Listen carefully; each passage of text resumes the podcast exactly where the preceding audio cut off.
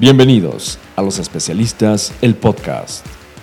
Una nueva forma de comunicación técnico-comercial sobre el mundo del aftermarket y el sector automotriz. Reparaciones, entrevistas, tips técnicos y nuevas tendencias del mundo de las refacciones automotrices. Todo esto bajo el sello de los expertos que tú ya conoces. Los especialistas. Experiencia técnica en acción. Los especialistas, el podcast. Comenzamos.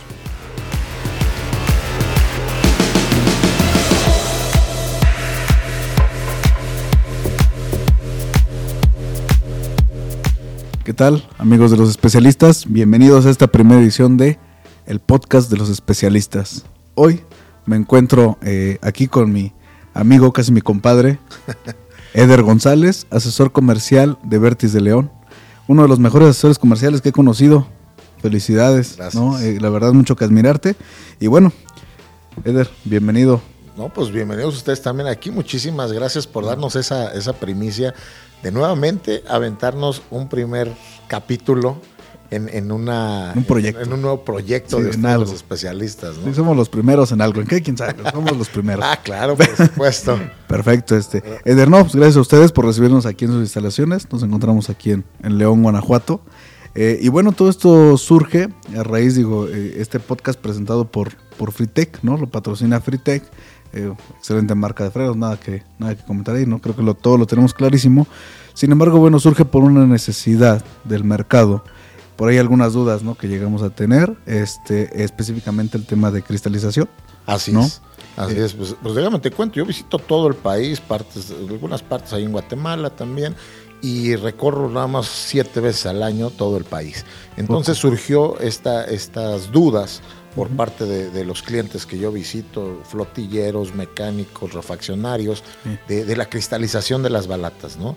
Este, ¿Qué es lo que rechina? El disco, la balata, ¿a qué se debe este, este rechinido, este ruido que hace uno cuando, cuando frena? Sí, claro, ¿no? Y que no es una, eh, no es una falla puntual en un lugar, no es una falla muy pulverizada, eh, modo de fallo lo, lo llamaría yo, eh, y bueno, recordando que, bueno, nosotros atendemos diferentes, conocemos diferentes tipos de o segmentos de, de, fallo en los materiales de fricción, hablando específicamente de la pastilla.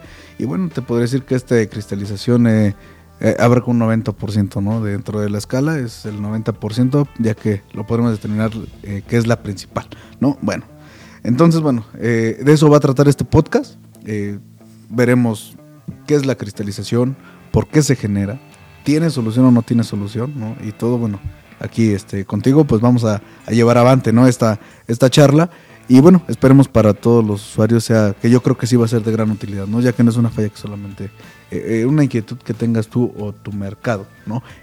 Es general. Exactamente. Y, y pues prácticamente entendemos que no es eh, el mismo desgaste, el, el mismo frenado claro. en diferentes zonas como en el norte que es más parejo o al sur que es más, curvo, más curvas, más montaña, más cerro, claro. este distinto tipo de, de mercado, mismas unidades y, y uh -huh. pues prácticamente ese, ese, es lo primordial. ¿Qué okay. es la cristalización? ¿A, a, ¿Por qué se da? Ok, bueno, ¿Qué es la cristalización? Bueno, la cristalización es un endurecimiento superficial, lo podríamos determinar así, ¿no? El, acabado que tiene eh, la cristalización, o físicamente como nosotros la vemos, es como un acabado de espejo, ¿no? Así se ve, de hecho. Si tú pones un material cristalizado contra la luz, te darás cuenta que tiene ese brillo, ese acabado de espejo, y eso que vemos ahí es parte del endurecimiento superficial. ¿A qué me refiero con endurecimiento superficial? Bueno, eso que brilla es resina fenólica que se quedó atrapada en la superficie, ¿no? Se queda atrapada, se quema y se hace dura, por eso es endurecimiento. ¿Dónde? En la superficie. Ok, al tener este endurecimiento superficial y al tener contacto con otra superficie dura, en este caso que es la pista de frenado del disco, empezamos a tener dos materiales con cierta dureza donde llega un punto donde nos empezamos a rechazar estos materiales, empezamos a tener estas microvibraciones, que también se podría determinar qué es esto, microvibración del material de fricción, y es lo que nosotros eh, conocemos como el molesto rechinido, ¿no? Y en automático esto ya está, este, ya está dañado. Ok. Este, mi buen Ricardo. Sí. Para todo este tipo de, de- de evitar la- los rechinidos y todo eso, ¿qué tipo de formulaciones podemos recomendar para, para los vehículos? Sí, eh, más que, bueno, sí, existen las formulaciones, digo, existen diferentes factores, no, no enfocando nada más en la fórmula, existen diversos factores que intervienen para el tema de cristalización, ¿no? que, que provocan este modo de fallo. Digo, desafortunadamente la pastilla es el fusible del sistema de frenos. Ujú. ¿A qué me refiero con fusible? A que cualquier eh, otra falla que por ahí no estemos atendiendo va a recaer en este elemento. Y siempre el culpable va a ser la pastilla de freno, ¿no? Eh, en el tema de formulación, bueno, recordemos, tenemos diferentes tipos de fórmulas, cerámicas, eh, semimetálicas, hoy en día todavía, ¿no? Que mucha gente tiene ahí un, tema con esa fórmula, no me voy a entrar mucho ahí. Y bueno, las, las formulaciones al alto carbón, ¿no? En el caso de nosotros, bueno, sabemos que una fórmula semimetálica y una fórmula hecha eh, o fabricada al alto carbón habla de que va eh, a un nicho de mercado de uso intensivo.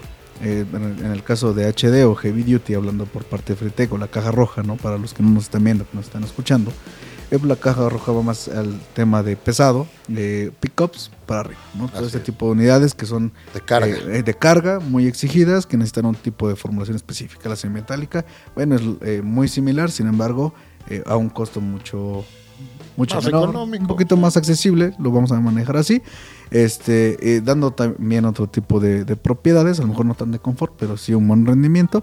Y la fórmula, la cerámica, ¿no? La cerámica que está más que destinada para el uso particular, ¿no? Como tú, como yo, que vamos con los niños al, a- al mall, ¿no? Llevamos, este, bueno, al súper, eh, a la escuela, etcétera. Vaya, es una fórmula que no está hecha para el uso intensivo, para trabajar a altas temperaturas constantemente, la fórmula cerámica. ¿no? Oye, oye, Richard, a ver, Sí. ¿en, qué- en qué influye que de repente este, van a hacer el mantenimiento del, del vehículo, de- en este caso el sistema de frenos, tienen una pastilla que, que ya está gastada, meten otra pastilla de la misma marca, funciona, pero en ocasiones rechina, y en otros casos tienen una pastilla de una marca, la Claro. quitan, meten otra marca Sí. y rechina. ¿A qué se debe? ¿Por qué es todo ese, rollo de que cambian de marcas y hay rechinidos, luego no las cambian y no pasa nada, pero sin rectificar el disco? Ok, bueno, vamos a tomar esto como parte de los factores. Eh, eh, hace rato o hace unos minutos te comentaba, ¿no? Existen diferentes factores eh, para la cristalización. Desde la fórmula, que ya lo platicamos un poquito, ¿no? A cada, donde va dirigir cada uno.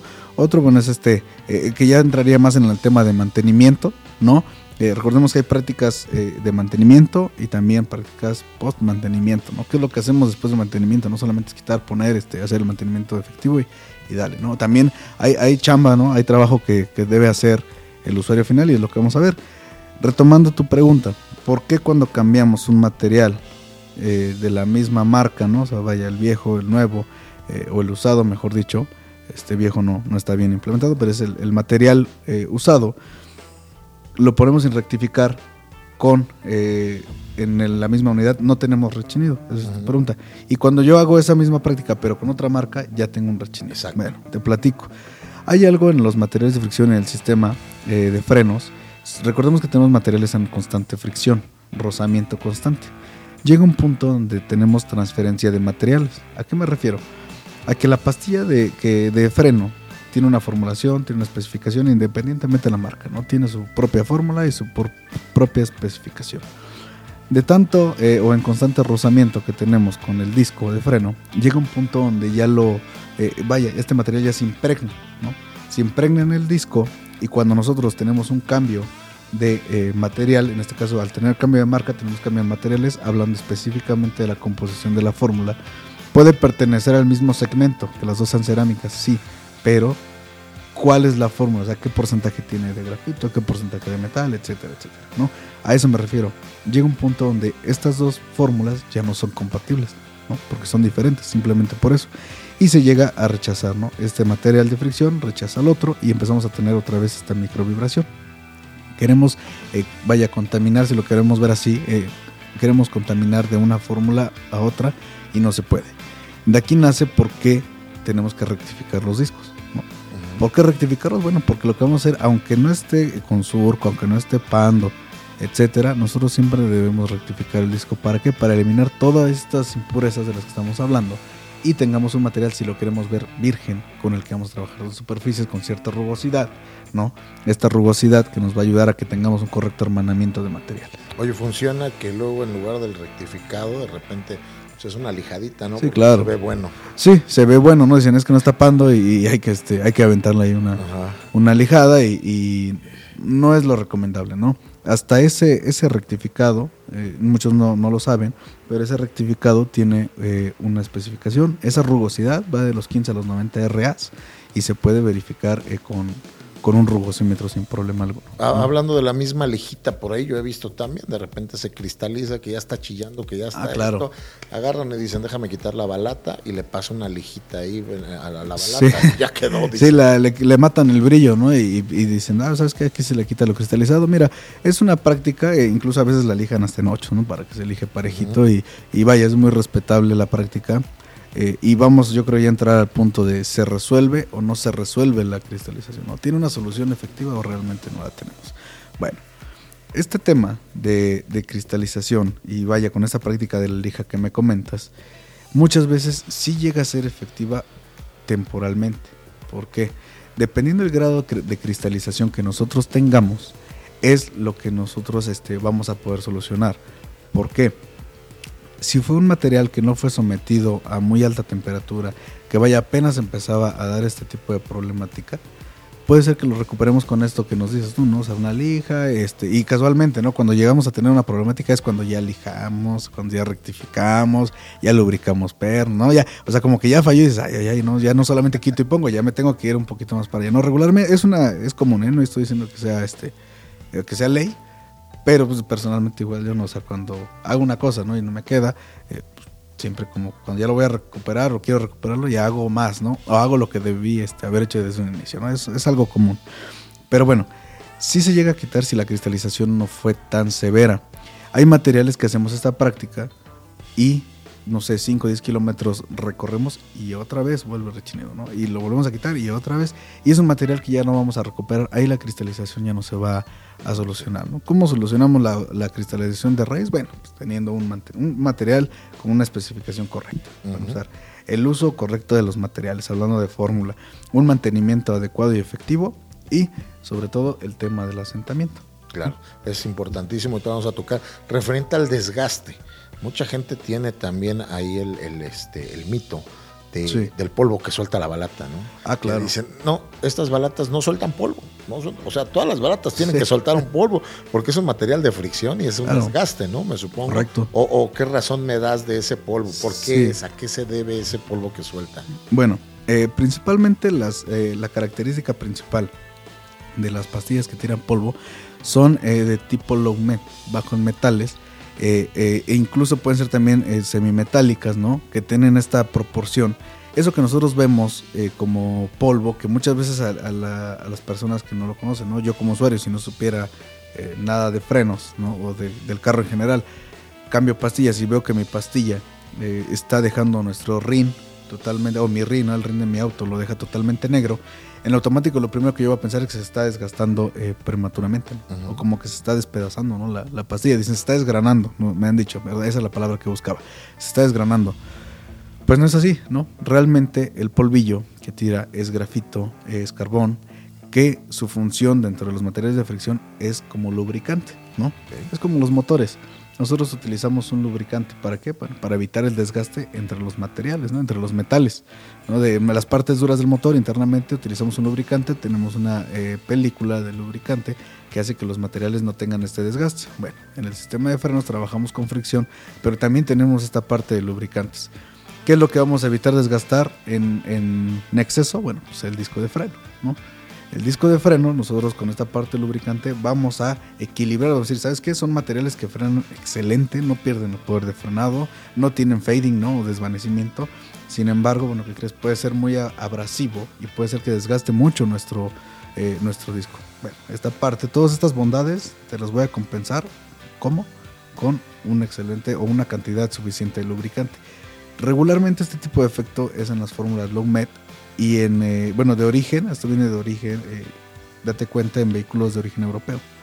BMWs, Mercedes-Benz, Volkswagen, Seat, Audi.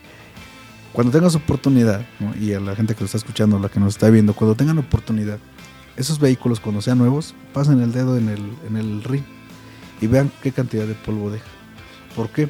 porque son fórmulas diseñadas para el paro de unidades, ¿no? O sea, para parar este tipo de unidades, no para, eh, vaya, son mucho de performance. Desde el origen donde viene, bueno, ve, en, en, la parte europea, bueno, pues los límites de velocidad son, este, son increíbles. Claro. O sea, aquí aunque quisiéramos, digo, aquí lo intentamos, pero pues aquí o nos, antes de que lleguemos a los a los 150 kilómetros por hora ya nos volamos un, un rey, ¿no? Por un bache o algo Por un bache. que nos haya. Aquí no hay, no, aquí no hay, ¿eh? No, bueno. esa es una buena mentira, ¿eh? Claro, Eh, sí, no, discúlpame. Eh, Oye, y ahorita Dime. me estás diciendo el periodo de asentamiento. Eso quiero pensar que va dentro de, de un buen mantenimiento. ¿Cuál Claro. sería el, el- el- el mantenimiento que, que nos, que nos puedes indicar, no? Claro. El re- más recomendable también yéndonos al, al- al bolsillo de la persona, ¿no? Porque recordemos que, todo va enfocado que yo voy a cambiar frenos y llego y digo, nada más tengo tanta lana para que me cambien los Sí, es es una realidad. Este, fíjate que sí, el mecánico siempre se va a ajustar a un presupuesto, ¿no?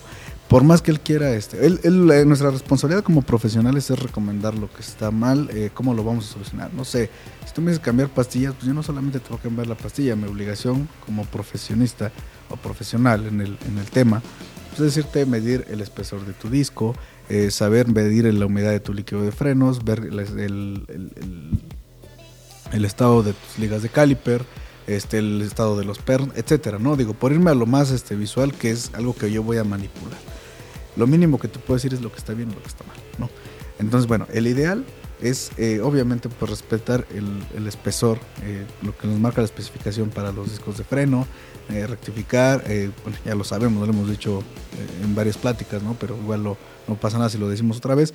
Si rectificamos, bueno, lavar con agua y con jabón y dejar secar. Si es nuevo el disco, bueno, con un solvente de preferencia thinner o limpiador de frenos, quitar esa película lubricante. Este, obviamente lavar y lubricar con grasa siliconada los pernos, ver el estado de, las, de los sellos O-ring. Eh, y vaya, ¿no? Un material de, de buena, de buena calidad, ¿no? Así nosotros lo llamamos. Pero ojo, no solamente cuando nosotros cambiamos, dicen, ¿sabes qué? Cámbiame las pastillas traseras, o digo, delanteras, ¿no? Perfecto, el mecánico cumple con ese trabajo, pero ¿qué pasa si tenemos un sistema disco-tambor? Ya no digo disco-disco, ¿no? Porque esos se ajustan automáticamente. Disco-tambor. Nosotros eh, nos enfocamos en el eje delantero porque eso es lo que nos, lo que nos, eh, nos pidió el cliente. Entonces, eh, el eje trasero, pues ahí está. ¿no? No, lo pelo ni lo volteo a ver. ¿Qué es lo que va a pasar? Recordemos que hay porcentajes eh, de la repartición de frenado. 60% adelante, 40% atrás. Más o menos es la, eh, el aproximado. ¿no? no es el dato exacto, pero ese es el aproximado. Si yo en la parte delantera trabajé de forma correcta, respeté todo, pero el eje trasero no lo ajusté, no hice nada, es un eje loco prácticamente. Donde entonces mi carga de frenado, mi, eh, de frenado, que tengo un porcentaje en el eje delantero, ya no va a ser del 60, muy posiblemente sea del 80, 90%. ¿Por qué? Porque mi eje trasero no me está ayudando. ¿Estás de acuerdo? Correcto. no me está ayudando en esta parte. Entonces toda la carga de frenado se va hacia la parte eh, frontal. Lo que, bueno, va a hacer que el material trabaje a más altas temperaturas, a que sea mucho mayor, este, sea de mayor exigencia, ¿no? Y por ende, bueno, esto, todo esto va a hacer que la resina, en vez de liberarse y termine de asentarse el material, de cocinarse, decimos nosotros, la pastilla en el sistema de frenos, lo que va a hacer es que va a levantar la temperatura de golpe y de esta manera vamos a tener esta cristalización, ¿no? Entonces es muy importante, eh, vaya dentro del mantenimiento ideal, que ya lo, saben nuestros amigos y, lo que acabo de comentar, muy importante solamente es también echarle un vistazo al, eje trasero, ¿no? ¿Para qué? Para que no te- evitemos estas, eh, este tipo de situaciones. Y, y en ese mantenimiento entra, eh, ya después de que nos los instalaron, nos hicieron la rectificación y todo, entra ese periodo de asentamiento que, que Eh. es importantísimo, tú me lo estás comentando. Claro, el, el asentamiento te lo explico muy rápido. Eh, el asentamiento sí es parte, es la recomendación que le da el mecánico siempre al usuario final, al dueño del vehículo. No des frenadas este, bruscas este, o fuertes de emergencia, nosotros le llamamos, durante los primeros kilómetros. ¿Por qué? Porque la temperatura se va a levantar, ¿no? se va a elevar eh, de una forma este, eh, muy, muy rápida, eh, en exceso, y vamos a hacer que los poros de las pastillas se tapen. ¿Qué es lo que pasa en el asentamiento? En el asentamiento lo primero que pasa es que los materiales necesitamos, tenemos dos superficies que no se conocen. Lo que necesitamos es que se hermanen, se conozcan, ¿no? que no vibren, que se, que se si lo queremos ver así. Bueno, el asentamiento de equipo original en kilometraje te dice que son 200 kilómetros. Eso es lo que marca equipo original. ¿no? Nosotros tenemos ahí un, un periodo de asentamiento, un procedimiento que bueno, es bastante efectivo, donde bueno, necesitamos eh, que el, usuario pese cierto tiempo, ciertas veces el pedal de freno a cierto tiempo y con un número de repetición, ¿no? ¿Qué es lo que pasa en el periodo de asentamiento? Prácticamente la pastilla termina de cocinarse. Nosotros en la fabricación tenemos un proceso de curado, ¿no? Que es donde eh, curamos, vaya, liberamos ciertos polvos, ciertos gases de la pastilla, pero ya en el sistema de frenos eso termina de cocinarse, termina de curarse, exactamente, los materiales terminan de curarse.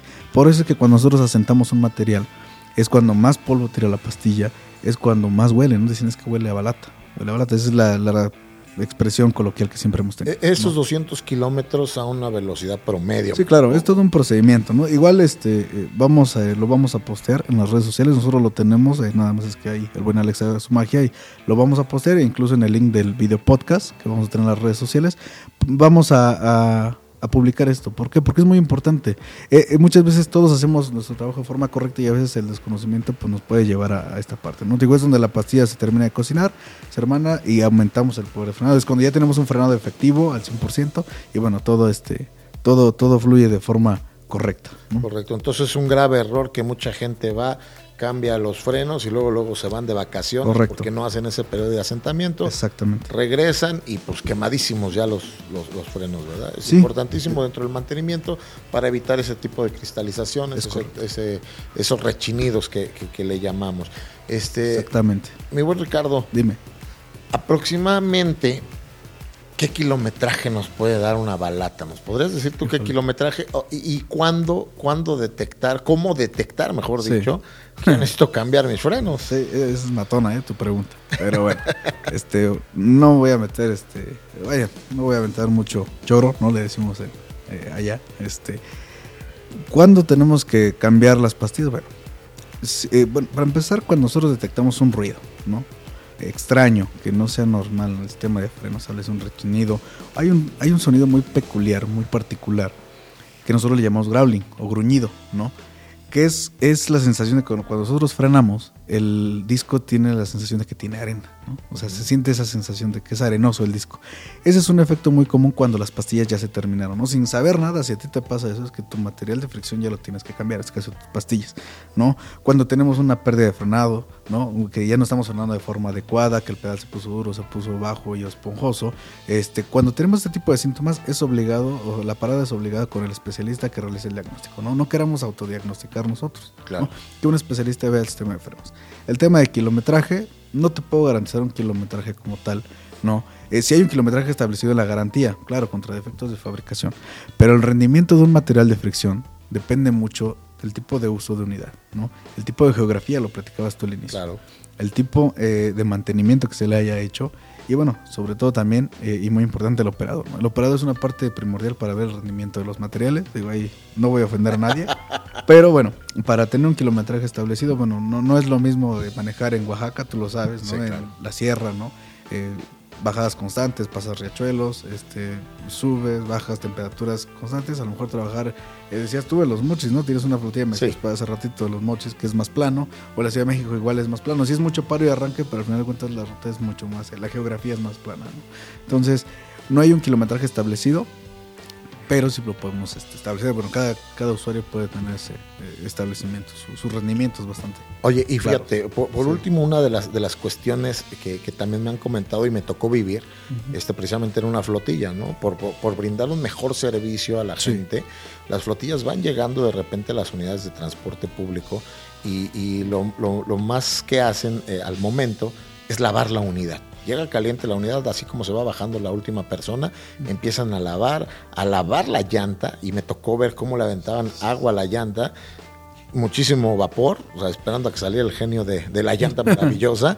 y, este, ¿qué pasa con eso? Ah, bueno, ahí lo que pasa, y de ahí empezó un rechinido, ¿no? Seguramente. Seguramente, sí. claro. Eh, bueno, ahí muy sencillo, lo que pasa son choques térmicos, nosotros lo llamamos. Tenemos un material a cierta temperatura, lo enfriamos de golpe, es un choque térmico, ¿no? Es como nosotros, cuando estamos, venimos de correr y te echas un, vaso de agua con hielos, ¿qué te va a pasar? No, pues ni te cuento. Al otro día no te eh, levantas. Eh, no, y si llegas al otro día, ¿no? Porque pues es, este, es un choque térmico lo que nosotros tenemos, ¿no? Ahí lo que pasa es que el material prácticamente lo estamos templando. Hablemos de la pastilla, ¿no? Está caliente, lo enfriamos y lo que va a pasar es que templamos, lo hacemos mucho más duro. Cuando nosotros templamos un material aumentamos la dureza del material. Entonces vamos a tener esta estructura modificada junto con la de disco, porque los discos regularmente después de esas prácticas empiezan a vibrar, ¿no? ¿Por qué? Pues porque tuvimos una modificación de estructura. Obviamente estos materiales se van a comenzar a rechazar, vamos a perder un poquito el, el poder de frenado, lo vamos a perder. Y bueno, la cristalización se va a hacer presente. ¿Por qué? Porque vamos a tener ese rechazo de, de materiales. Prácticamente es algo de, que nosotros te digo, le- te repito, son choques térmicos, lo que llamamos. ahí. Perfecto, pues la verdad, más claro ni el agua, ¿eh? Sí. Mi buen Richard, muchísimas gracias por despejarnos todas estas dudas. El Sí. atender al público que nosotros, que nosotros llegamos, eh, gracias a ustedes, ¿verdad? Porque Sí. ustedes nos venden a nosotros, nosotros a ellos. Sí, no, aquí es una cadena, ¿no? Todos estamos en el mismo barco y, y nadie se va a hacer este para los oscuro. Digo, y si podemos colaborar con ustedes en este tipo de, de videos, digo, que fue parte de, de una necesidad, ¿no? Así es. Que detectamos en el mercado, bueno, y lo podemos este, llevar avante con todo gusto siempre. Eh, espero este podcast, ¿no? Que es la primera edición, digo, no- nos tocan las cocas, ya nos lo mencionó Alex, nos tiene condicionados, de hecho ustedes no lo ven, ¿no? O sea, y los que lo están escuchando aquí, Alex está con, con unos ojos de pistola que no, no ya sabe, nos ¿no? está viendo, ¿verdad? Que ya tiene sed. Ah, claro. Alex. Sí, no, sí. Y esperemos no sea de la mala, ¿no? Porque apenas es lunes. Entonces, este, pues, no, mi buen Richard, muchísimas gracias. De Nada verdad, gracias por estar con ¿no? nosotros, habernos res- este, resuelto todas esas dudas que Claro. tiene nuestra, nuestra gente. Sí. Y, y, este, y pues una vez más darnos la primicia aquí en de por supuesto, al contrario, te digo, nuevamente eh, les agradecemos a ustedes, eh, Vertis de León, que nos recibieron instalaciones, nos permiten hacer este tipo de proyectos, obviamente orgullosos de que sean los primeros en, en, en colaborar eh, con esto.